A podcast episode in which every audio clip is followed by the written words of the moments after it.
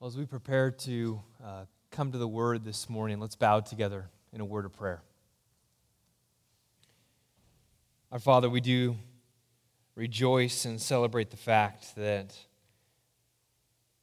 your Son was born. Christ, the Lord of the universe, was given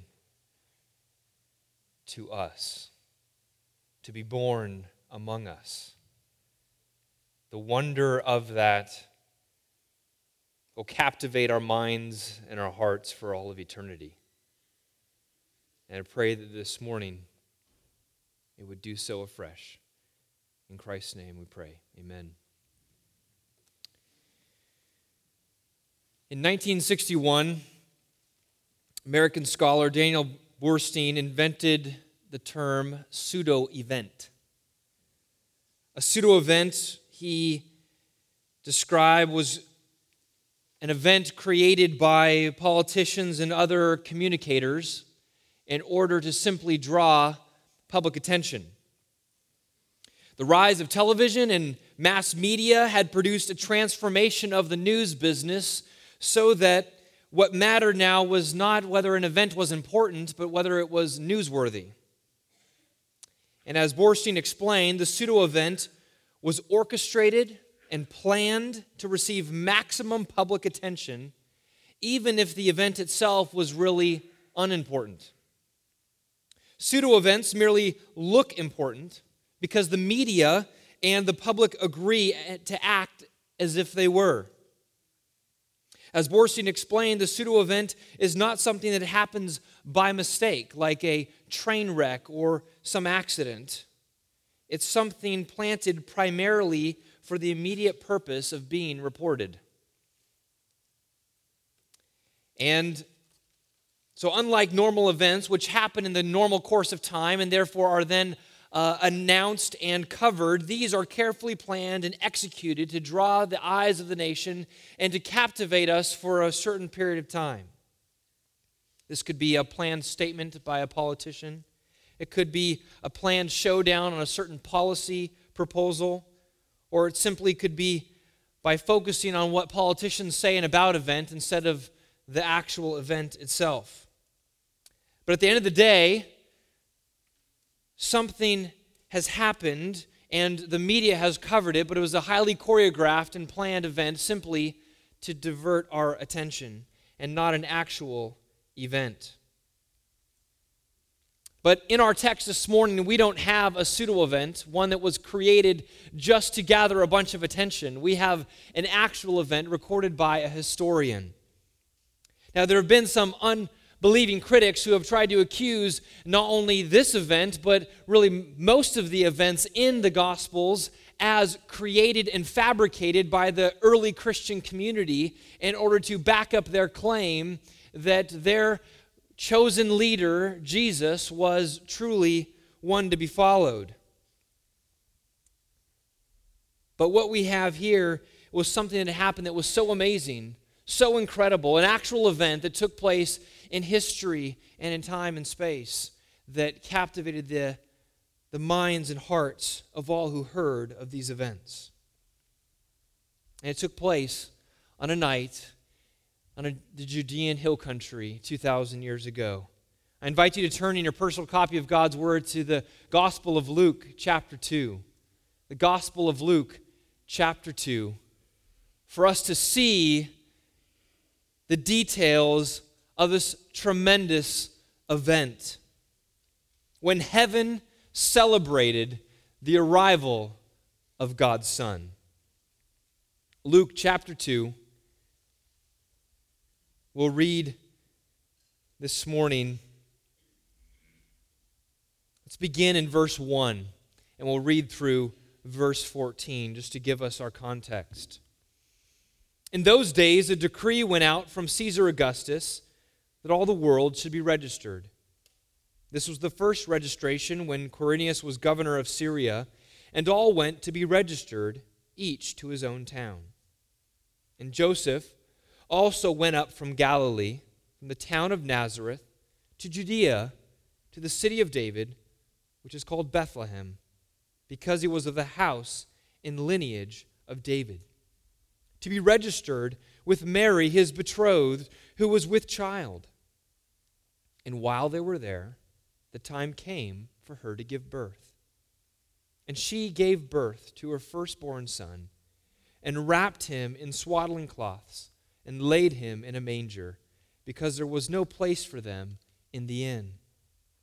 And in the same region there were shepherds out in the field, keeping watch over their flock by night. And an angel of the Lord appeared to them, and the glory of the Lord shone around them, and they were filled with great fear.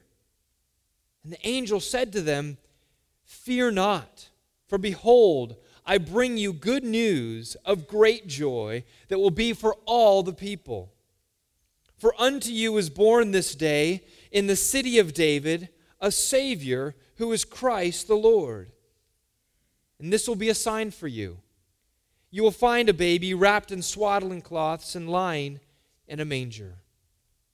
And suddenly there was with the angel a multitude of the heavenly host praising God and saying, Glory to God in the highest, and on earth peace among those with whom he is pleased.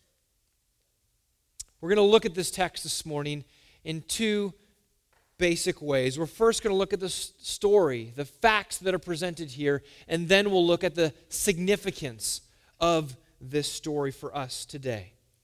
Let's first begin by just examining the facts of this story. This story li- left off in verse 7 with the birth of Jesus to Mary. And as we noted last week, it was a really simple account, a basic description of what took place. It came time for Mary to give birth, and so she did. She gave birth to her firstborn son. It's so abbreviated, you could almost miss it. Just another mother who gives birth, wraps the baby, and make, lays him in a makeshift crib. But what was unspectacular in verse 7 becomes spectacular in verses 8 through 14. And so, first, the first aspect of the story that we see is, is the setting that the shepherds are in the field, verse 8. And in the same region, there were shepherds out in the field keeping watch over their flock by night. In the same region, very well, these were Bethlehem shepherds, shepherds who, who lived in Bethlehem and kept their flocks out and around this little town. They were out in the field keeping watch over their flock. It simply says that they were outdoors. So the scene changes from a simple peasant home where Jesus is laid in a manger to the vast expanse of the night sky. These sheep could have been grazing or they could have been kept in a sheepfold, a, you, either a, a cave, a natural cave that were in the area where the sheep would have been herded for the night to be protected. And the shepherds then keeping keeping, uh, uh, taking turns, keeping watch, some sleeping, one awake, making sure there were no predators coming to the sheep. And interestingly, this note at the end of verse 8 that this happened at night is the only indication in this whole account that this was an evening or a nighttime incident. Nothing from the paragraph before or what takes place afterward tells us what time of day these events took place but simply by this designation here that Jesus was born at night. Some like to say that the shepherds were the outcasts of society. And while there is indications in later centuries in Jewish writings that shepherds were considered perpetually ceremonially unclean due to their occupation, there's no indication here in the first century that shepherds were so despised. In fact, the if you look through the Old Testament history, many of Israel's uh, patriarchs were shepherds. They were nomads, they moved around with their flocks and their herds. Abraham, Isaac, Jacob, Moses kept flocks. David, most notably, right? Who came from Bethlehem here and kept watch over his father's flocks. And, and if you remember Psalm 23, God Himself pictured Himself as a shepherd. The Lord is my shepherd, I shall not want. And so a shepherd still had somewhat of a honored history, but they indeed were among the rugged of society. They spent their time outdoors among the sheep. They were not considered the sophisticated of the day. They represented the lowly or the common people. And therefore, the scene we have here is heaven announcing to a group of everyday people the arrival of heaven's son. Now, we don't know what time of year this takes place. Tradition, Christian tradition, from very early on, has the, the date of Christ's birth at December 25th, a midwinter date. And it very well could be the case. There's also a good case to be made that uh, Jesus was born actually in the summertime, in which the sheep would have been outside and grazing the freshly harvested wheat fields in the area. We don't know exactly what time of year Jesus was born. But the reality is is it doesn't entirely matter to the story. Otherwise, Luke the historian would have recorded that. And we can celebrate it here in the end of December and simply celebrate a time of year in which we can remember the birth of, of our Lord. And so, as far as the shepherds were concerned, they were out in the field. They were taking turns keeping watch over their flock by night. It was an ordinary night for them as they watched the sheep. But this ordinary night is suddenly disrupted with the appearance of an angel. And that brings us to the second aspect of this story, and that is the appearance the appearance of angels in the sky. These shepherds are simply watching their flock. And then verse 9 says, And an angel of the Lord appeared to them, and the glory of the Lord shone around them, and they were filled with great fear. I mean, you can imagine the shock of these shepherds as they're going through an ordinary, normal night. Some of them, no doubt, resting, while the other is keeping uh, watch of the shared flocks. And all of a sudden, the dark night is disrupted and interrupted with bright light and they're wondering what in the world is going on? What is happening to us right now? This bright light not only shown around the angels, but shown around the shepherds and too. It seems to have engulfed the whole group that was there. It was, it was all around them. It was like someone had turned on the lights in a dark room, and suddenly there was just light everywhere not something you expect in the middle of the night. Now, this angel not to be confused with the angel of the Lord that we read about in the Old Testament. Here it simply says, an angel of the Lord appeared to them. And with the arrival of the angel came the glory of the Lord. Note that it doesn't just talk about a bright shining, but it specifically says the glory of the Lord shone around them. The glory of the Lord. For those who have known their Old Testament, they know this is the Shekinah glory that it represents God's majestic presence that we see surrounding the tabernacle and the temple.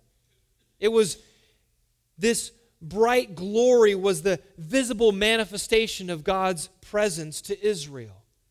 Israel knew that God was in the tabernacle or in the temple with the, with the shining of this bright light. And as the shepherds are confronted with the majesty of God, suddenly confronting them there that night, they are filled with great fear. The text doesn't just say that they were afraid, it doesn't just say that they were filled with fear, but it's actually uh, literally uh, could be translated, they feared a great fear, which in English doesn't make a whole lot of sense, but you, you get, the, get understand what Luke is trying to say. And so it's been translated as the, the old authorized version says, says they were sore afraid, or they were absolutely terrified. Absolutely terrified. The glory of God was suddenly directly in front of them, surrounding them. And this glory was to indicate to the shepherds on that night and to us today that what this angel was about to say was not just delivering his message, but was speaking on behalf of the Lord God. In fact, John Calvin says that this glory was to affect powerfully in the minds of the shepherds that they might receive the discourse addressed to them as come from the mouth of God Himself. It was as if God Himself was standing there and speaking to them. In the scriptures, anytime a human is confronted with the majestic glory of God or an angel, they are terrified. I mean, you just look through the scriptures and you see as soon as an angel uh, uh appears to somebody that they are afraid. We saw this already in, in Luke, right? Where an angel appeared to Zechariah in the temple and then Mary in Nazareth. And the angel's first words there were, Do not be afraid, because they were freaked out. They were absolutely terrified. Now, people today, in the spiritual climate that we live in, they would like the thought of, of being visited by a spirit being. You know, they might write a nice blog post about it. And you know, it might be exhilarating to experience such an apparition. And it might be enlightening and, and help them on their spiritual journey. But you see, what modern man has lost is, is the sense of the holiness of God. God is not a, a genie who simply exists to make our lives better. God is the very definition of purity and perfection. God is light, and in him is no darkness at all, First John says. On the other hand, while God is perfectly holy and, and perfectly uh, pure, mankind is inherently flawed. Ever since our first parents rebelled against God, mankind has loved darkness, not the light. And so, as a race, mankind makes sinning our daily occupation. And therefore, when humans are then confronted with the holiness of God, the holy glory of God, it causes tremendous fear. To be faced with face to face with such pure perfection, it pierces us to the innermost part of our being. For the holy the one who is holy is also sovereign with all authority and justice to punish the sin of humanity. And the shepherds that night didn't know what was going to happen next. But they felt down deep into their bones that they were in the presence of holiness. And that although they didn't feel like they were doing anything wrong at the time, they knew inherently that they were in the midst of holy purity. And that God could righteously punish them any moment. And so they were sore afraid. They were absolutely terrified. But on the, on the heels of this terror comes next the announcement that there's a Savior in the city. This announcement found in verses 10 through 11. It says, And the angel said to them, Fear not, for behold, I bring you good news of great joy that will be for all the people. The angel begins his message to those terrified shepherds with a word of consolation, as we've seen the angel Gabriel gave to Zechariah and to Mary as well. They need not fear. This arrival of the glory of God is not for judgment, but is for salvation. Do not fear. Fear not. They can rest. Now, notice that he says, Fear not, for or because, behold, I bring you good news of great joy. Behold. This word behold means to look with intent. He's drawing their attention and ours to the purpose of the arrival, to, to the reason that fear not grip these shepherds and fear not grip us as well. He says, For behold, I bring you good news of great joy that will be for all the people. Bring you good news translates only one word in the Greek from which we get the word evangelize. Euangelizo. And this it means to proclaim the good news, to gospelize. You could you could translate it as. He says, I gospelize you. I, I deliver the gospel. I proclaim the gospel. I proclaim the good news. And this good news, he says, is of great joy. It produces great joy. The good news about to be announced of the birth of the Messiah would not cause people to simply grin a little and go, hmm, that's nice. No, this is going to be uh, cause a, a tremendous celebration, great joy. And this joy, notice, is all inclusive. This, it'll be a great joy for all the people. This isn't just a joy for a select few, this is intended for joy for all. And I believe the all here, as the shepherds would have understood it, is all the people of Israel, God's chosen people. But as we know the rest of the story, the good news becomes good news for all the nations as well. That through the death of the one who's here announced born, we as Gentiles outside of Israel are also to be included in this great joy. So, what could possibly be so good and so joyous that heaven would come to earth and make such an announcement? Look at what the angel says in verse 11. For unto you is born this day in the city of David a Savior who is Christ the Lord. Wow, a Savior has been born in the hometown of these shepherds. They, you're saying, wait, wait, in the city of David? You mean where I've lived my whole life? In that, that city? A Savior? And a Savior who's been born, which means he was truly human. He was, he was born like, like the rest of us were born. And yet he's a Savior, he's a deliverer. Of course, a, a human deliverer would have been news enough, but this Savior was Messiah, Lord, Christ, Lord, Christ the Lord. This angel tells us three titles for this child who was born, and the cluster of these titles is not found anywhere else in the Bible Savior, Christ, and Lord.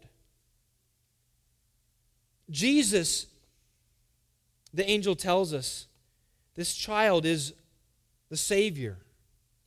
The Savior that, that the Israelites would have understood from the Old Testament to know that, that God alone is the Savior of Israel. And yet, here, the Savior is born. And therefore, this, this Savior is the hope of Israel. He would free Israel from their enemies and set them apart to serve the Lord. And as we know, he, he, he's a Savior who, who would ultimately crush the head of the serpent, which was promised way back in Genesis 3, verse 15. This promise of a deliverer, this promise of this one who would defeat the enemy of God and the enemy of God's people. A Savior. But Jesus, this child, is also the Christ. Christos, which means anointed one. It's from this word that the title Messiah comes from. Mashiach in the Hebrew. And he was the one who was promised from of old to rule and to lead Israel. He would be a son of David. And Luke has made it very clear throughout this narrative in multiple places that Jesus was descended from David to fulfill the promises that were made that Jesus is truly the anointed promised son of David. But the angel also says that he is Kyrios, he is Lord.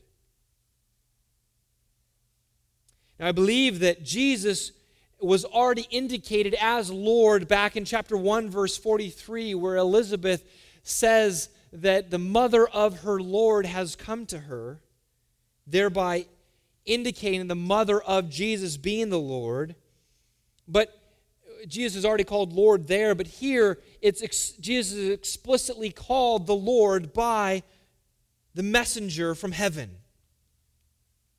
And by using the term Lord, the angel is identifying the child in the manger in Bethlehem with Yahweh of the Old Testament, the God of Israel, who, who brought Israel out of Egypt in the great salvation, redemption of the Exodus, and who was the God who was worshiped by Israel. This Lord is now found in a manger. And so this communicated to the shepherds that this child had absolute sovereignty and was deserving of, of complete worship. I mean, these, the shepherds' minds must have been blown. Again, an ordinary night is suddenly shattered with this, this arrival of the angels. And to find out that a child has been born just just a stone's, you know, a, a few, maybe a few miles away in, in their hometown of Bethlehem, who was their Savior, their Davidic leader, and their God. Now, at this point, if what the angels had said was simply an announcement and just telling them what took place would be amazing enough for them to find out and to know that this has just happened. But the shepherds probably didn't think at this point that they would be able to see this amazing child. I mean, a child of this stature, a Savior, Christos, anointed one, and the Lord. I mean, he's probably born in a palace somewhere. He's, he's probably in some this high-ranking house or, or place that we have no access to because we're just lowly shepherds out with the sheep. This child born is, is probably too special for common men like themselves. But the angel gives them a sign that will help them to find this Savior. And we see here in verse 12 the sign. The sign for them is a baby in a manger. Now, a sign had accompanied other angelic announcements. Zechariah's sign happened to be his turning mute, and Mary's sign was the fact that Elizabeth was who was called barren was now pregnant. But this sign was a sign specifically chosen for Judean shepherds. It identifies the child as being found wrapped in swaddling cloths and lying in a manger. A few things to notice here that these the angel says that this will be a sign for you, shepherds. You will find the baby. You will find. This isn't quite a command. The angel didn't say, Go find this baby. It's more like an invitation. You will find. Go and see. And and see this one I've just announced. The swaddling cloths, as we noted last week, would not be anything strange. This is how all babies were wrapped in the first century. These, these men would have seen their own children wrapped in a similar way. But this child could be found in a manger. And as I argued last week, I believe this was a manger found in a typical peasant home. But the fact that the baby was in the manger would have been unique. Even though each house had mangers in them, they were not regularly used for cradles. And it was due to the, the, the crowds in Bethlehem at this time that forced Mary to use this makeshift cradle for her baby. And so, with this sign, the angel gives the shepherd something to look for.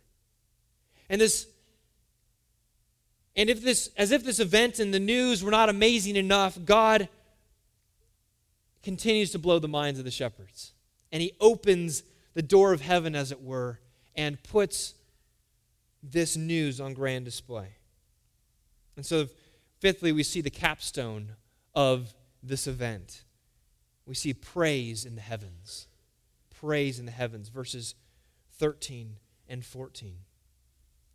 It says, And suddenly there was with the angel a multitude of the heavenly hosts praising God and saying, Glory to God in the highest, and on earth peace among those with whom he is pleased. Luke here gives us a rare glance at the praise that's offered in heaven. The shepherds were listening to one angel in one moment, and then a moment later, it says, suddenly, a portion of heaven's angels suddenly appears. I mean, it's enough to have one angel in front of you and the glory of the Lord shine around you, but to suddenly see that angel instantly multiplied has got to have been absolutely jaw dropping. We typically picture these angels as up in the sky. There's actually no indication that they were. They could have maybe been standing on the ground too. The text doesn't say. But we know that these are angels that have come from heaven. And these angels didn't show up just to make just to look pretty, but they came to praise God. And as these the multitude of angels appeared and praised God together, the shepherds got a glimpse at heavenly worship. Notice that it says a multitude of the heavenly hosts praising God and saying. Now, we don't know if they sang this as a song, we don't know if they chanted it, we don't know if they just spoke it. But it seems to be somewhat of a, of a poetic refrain that very well could have been sung, and therefore is often called the angel song. But and so their praise begins by it says glory to God in the highest. Giving glory to God is another way of ascribing praise to him. It's it's recognizing him as the greatest of all beings, deserving the worship and affection of creation of created beings. That God is deserving of all praise. The angels on that night before the shepherds declared that in the highest, when it says in the highest, it means meaning in the heavens where God resides, glory is being ascribed to God.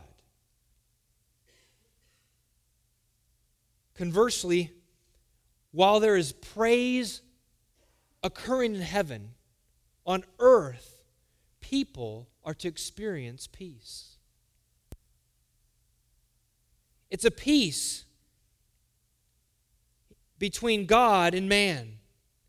He says, they say they saying glory to God in the highest and on earth peace among those with whom he is pleased. Now, this phrase you might know more familiarly from the King James Version of goodwill toward men, and on earth, goodwill toward men. But we, with our modern translations, have found better and more ancient manuscripts that seem to indicate a different rendering, which is why modern translations translate it a bit differently. The ESV here, among those with whom he is pleased. The NIV, to those on whom his favor rests, are like the shortness of the Christian Standard Bible that says, to people he favors. On earth and on earth, peace to people he favors. What it's speaking of is that there is peace to men of his good pleasure, men whom God has placed his good pleasure upon. And this phrase as one commentator said, is almost a, a, an exact technical phrase in first century Judaism for God's elect, those on whom God has poured his favor upon. So, in other words, What the angels are saying is that on earth there is peace coming to those whom God has chosen to put his favor upon, those whom God has selected. Peace comes from the good pleasure of God. It's a peace that is first between God and man. The hostility that, that exists between us and our Creator because of our sin is now vanquished. Man can be reconciled to God. And so, this peace, although is offered to all, the angels are, are saying that it comes to those whom God favors. God is the distributor of peace. He cannot be manipulated to give peace to those who earn it as if that were possible. No, the godly ones are those whom God chooses to be recipients of his favor. And the shepherds that night were treated to a dazzling display of God's glory in the announcement of God's Son. And it was a scene that they would never forget, and it changed their lives. But how should this text change us?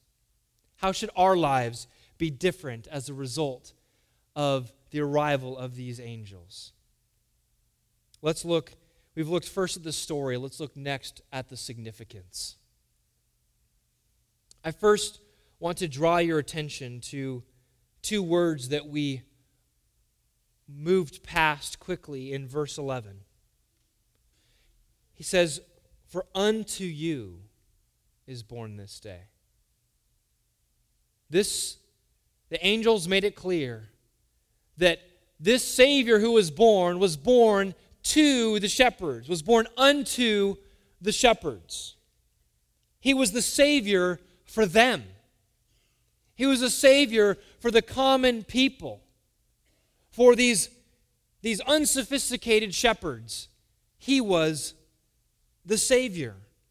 And in the same way, Jesus is the Savior born to you, born unto you, born unto us. He is your Savior. He's my Savior if we believe and trust in Him. You see, this message here is not good news. The message of Christmas is not good news unless we believe and trust in this Savior who was born. To believe that the Savior was for you, not for, for some other group, but for you individually. For you to know and believe that you need a Savior, that you needed saving, is absolutely essential. And so, because Jesus was a Savior born for you and me, I believe there's four things we must do as a result that we see in this passage. The first thing we must do is fear not. Fear not. The word given to us first by the angel in verse 10. The angel says, Fear not to the shepherds. And as we mentioned earlier, fear was a natural experience for those throughout the Bible who got near to God or one of the angels from his presence. And as we talked about, mankind has, ever since our first parents, we have been plagued with our sin. And we've been well aware of our sinfulness. And before Adam sinned, I mean, think about it. When Adam was in perfect relationship with God, there was no need to fear God. In fact, they would walk with God in the cool of the day in the garden, it says. And they enjoyed his presence, they enjoyed walking with him. But what is the first thing that happens when they sin and then God shows up again? It says that they were afraid and they hid themselves. Sin creates, makes us afraid of God. It disrupts our relationship with Him. Because now, because of sin, our relationship with God has been broken, and terror has now entered our lives. And this has been the experience of humanity ever since Adam and Eve. Now, we can naturally think that we know what's best for our lives. We like to be Lord over our days, deciding what we should do and how we should spend our lives. We want to be in charge. But the lie that began in the garden and has been in every person ever since is that we won't be happy unless we be in charge. That we won't be happy if we let anybody else be in charge. And this is a lie because not only is that not how God created, created us to be happy and fulfilled, but we can't even control our lives. We can't control the people around us. We can't control the events, the circumstances. Even for those of us that believe the lie and think that we are the masters of our destiny, the captains of our souls, we have an inability to control anything around us. Frankly, we can't even control our own hearts and our own lives. And so, as sinners, most people live their lives afraid. Afraid of rejection and failure by others. Afraid of loneliness, of being separated from others. Afraid of the future and circumstances, not knowing what's going to happen, and afraid of what might be just around the corner. People are afraid of death, the Bible says. Is there fear in your heart this morning as you think about God, as you think about life? Are you living with fear? This angel's message is for you too. Fear not. There is good news that comes, that has entered our world and needs to enter and penetrate your life and your heart, that you can cease and stop fearing. Because God has sent his Son. Jesus has come. We do not need to fear. Through faith in him, we don't need to fear rejection and failure because we are eternally accepted by God. We are justified by faith. We are embraced by him. We are accepted. We don't need to fear the future and circumstances because we know the one who controls the future and is working all things for good. We don't need to fear death because through Jesus we are set free from that fear because Jesus conquered death. He destroyed the one who held us in fear of death. This Savior sets us free from sin, or and sin and from fear. And that is true for us this morning as well. But the second thing that we need to do as a result of Jesus being a Savior for us is to behold Jesus. Behold Him. And I draw you back to that word in verse 10 behold. To look, to gaze, to perceive, to understand. The angel says to behold the good tidings, behold the good news that would be of great joy. He wanted those shepherds to look upon the gospel, and that is the same calling for us this morning that we must gaze and look and behold the gospel, the good news. The angel wanted those normal guys on that first Christmas to look at the wonderful riches given to them in the baby born in Bethlehem. And that is what we must do as well to look upon Christ. In all of these Christmas decorations, traditions, and gatherings, we must behold the child in the manger. We must gaze upon him. Think of the wonder of God taking on human flesh. That is the amazing reality that we celebrate. And we cannot miss it. It's so easy to get caught up in so many other things and so many other things that go on in the busyness of this season that that we must look and gaze upon Jesus, the Savior who is born, Christ the Lord. Nothing else compares in beauty. Nothing else compares in value. Nothing else compares in the benefit for your life and your soul than Jesus. Only He can bring great joy It will be for all of your life and for all of your eternity. People might get a nice feeling around the holidays, but those feelings fade. As soon as the decorations get taken down and the festive gatherings are over, we get back to our normal lives. and we're faced often with our emptiness. We are empty because we're trying to live lives with us in charge. We're trying to set the agenda. We think we know what's best. We try to earn our worth through our accomplishments. We pour ourselves into our jobs and occupations. We try to define our identity based upon the image we present in what we wear and what we post sometimes on social media. We try to do good things to outweigh our bad. We try essentially to save ourselves day in and day out. And in that is no joy at all, it's empty. And therefore, we need to hear the message of the angels this morning. For unto you is born this day a Savior who can save you from all your striving, can save you from all of your emptiness, and can give you great and lasting and true joy as He saves your soul. He is a Savior who can pay for your sins and truly offer forgiveness. Only by submitting to Him as the cosmic Lord over all are we going to find the happiness and satisfaction for which we long. So I ask you, are you here today and feeling empty, joyless? Maybe you're feeling afraid. Behold Jesus. Look to him and nowhere else. That is what you're created to do.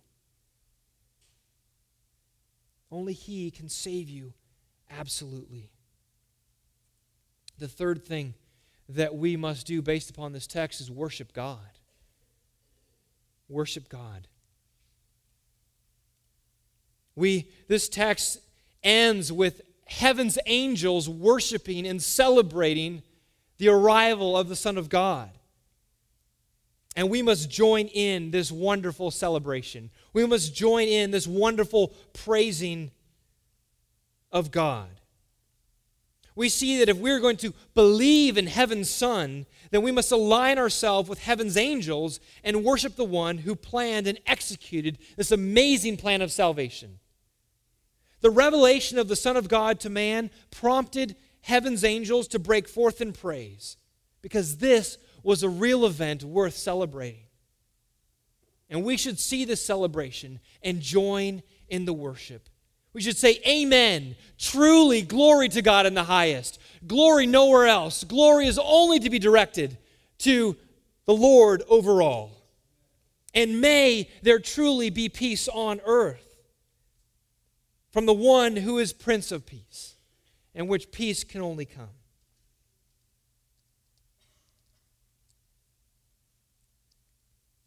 And we, here we see that we must believe and submit ourselves to Jesus Christ the Lord and worship God the Father. All the members of the Godhead, the Father, Son, and Spirit, worship, receive worship equally and while the Spirit is, is not mentioned here, we know it was His power that brought about the Son of God in Mary's womb. And so we know the, the, the Holy Spirit overshadowed Mary and brought about the conception of the Son of God who was born there on that, that night. And the angels break forth in praising the Father in the arrival of this Son. And so, church, we join the choirs of heavenly angels as we worship God for the salvation that He has provided for us in His Son. May God not allow our hearts to be hardened by the familiarity of this amazing reality. Finally, this morning, the fourth thing we do based upon this passage is to make peace. To make peace. We see the final thing mentioned in the angel's song is the peace that comes from God. I believe this, this final line points us to the reconciliation we're to find with God. As mentioned earlier, man's problem is hostility with God produced because of our sin. We want to be Lord and King over our lives, and our self centeredness has not only destroyed our relationship with God, but with other people as well. Sin has destroyed our relationship vertically and it destroys our relationships horizontally. We've all felt the effects of the lack of peace in our relationships with one another. Maybe it's family members or friends. And there is no peace on earth because there is no peace with God. You see, the place where peace begins is peace vertically, where we need to be reconciled to our Creator. And that is what we celebrate at Christmas, is that Jesus came to reconcile us to the Father. As Charles Wesley taught us to sing at Christmas time Hark the herald angels sing, glory to the newborn King, peace on earth and mercy mild, God and sinners reconciled. God and sinners reconciled. And this is the greatest news in the world. You can put your head on the pillow tonight and know that you have been reconciled with your Creator. There is nothing that stands between you and Him. Through Jesus, through faith in Him, your relationship is restored. Now, how do we know this peace for ourselves? I want to read you, I think, a helpful quote from Pastor Tim Keller, who says this. He says, Remember that there is more than one way to express your hostility to God's rule. The irreligious person explicitly asserts his or her independence from God, saying, I want to live any way I want to live. Kind of that shaking the fist at God sort of defiance. But the religious person, much more covertly asserts his or her independence from God. The religious person says this I am going to obey the Bible and do all these things, and now God has to bless me and give me a good life. This is an effort to control God, not to trust Him. When you obey God in order to earn God's blessing and heaven, then you are, as it were, seeking to be your own Savior. Both these strategies are hostile to God. They don't allow Him to be either your sovereign or your Savior. And for us to know this peace is complete surrender. We must surrender ourselves to God, to cease striving to cease the hostility, cease the rebellion, and surrender and bow down before the Lord of all in complete surrender. And so, the message of Christmas is that you can have peace with God. It saves both the religious and the irreligious. But it must begin with our confession that we are not right, that we need a Savior, that we are sinners. And then we must call out to God to save us. And we can know that if we believe in the name of the Lord Jesus, that we will be saved. And thereby going home today knowing that we have peace with God.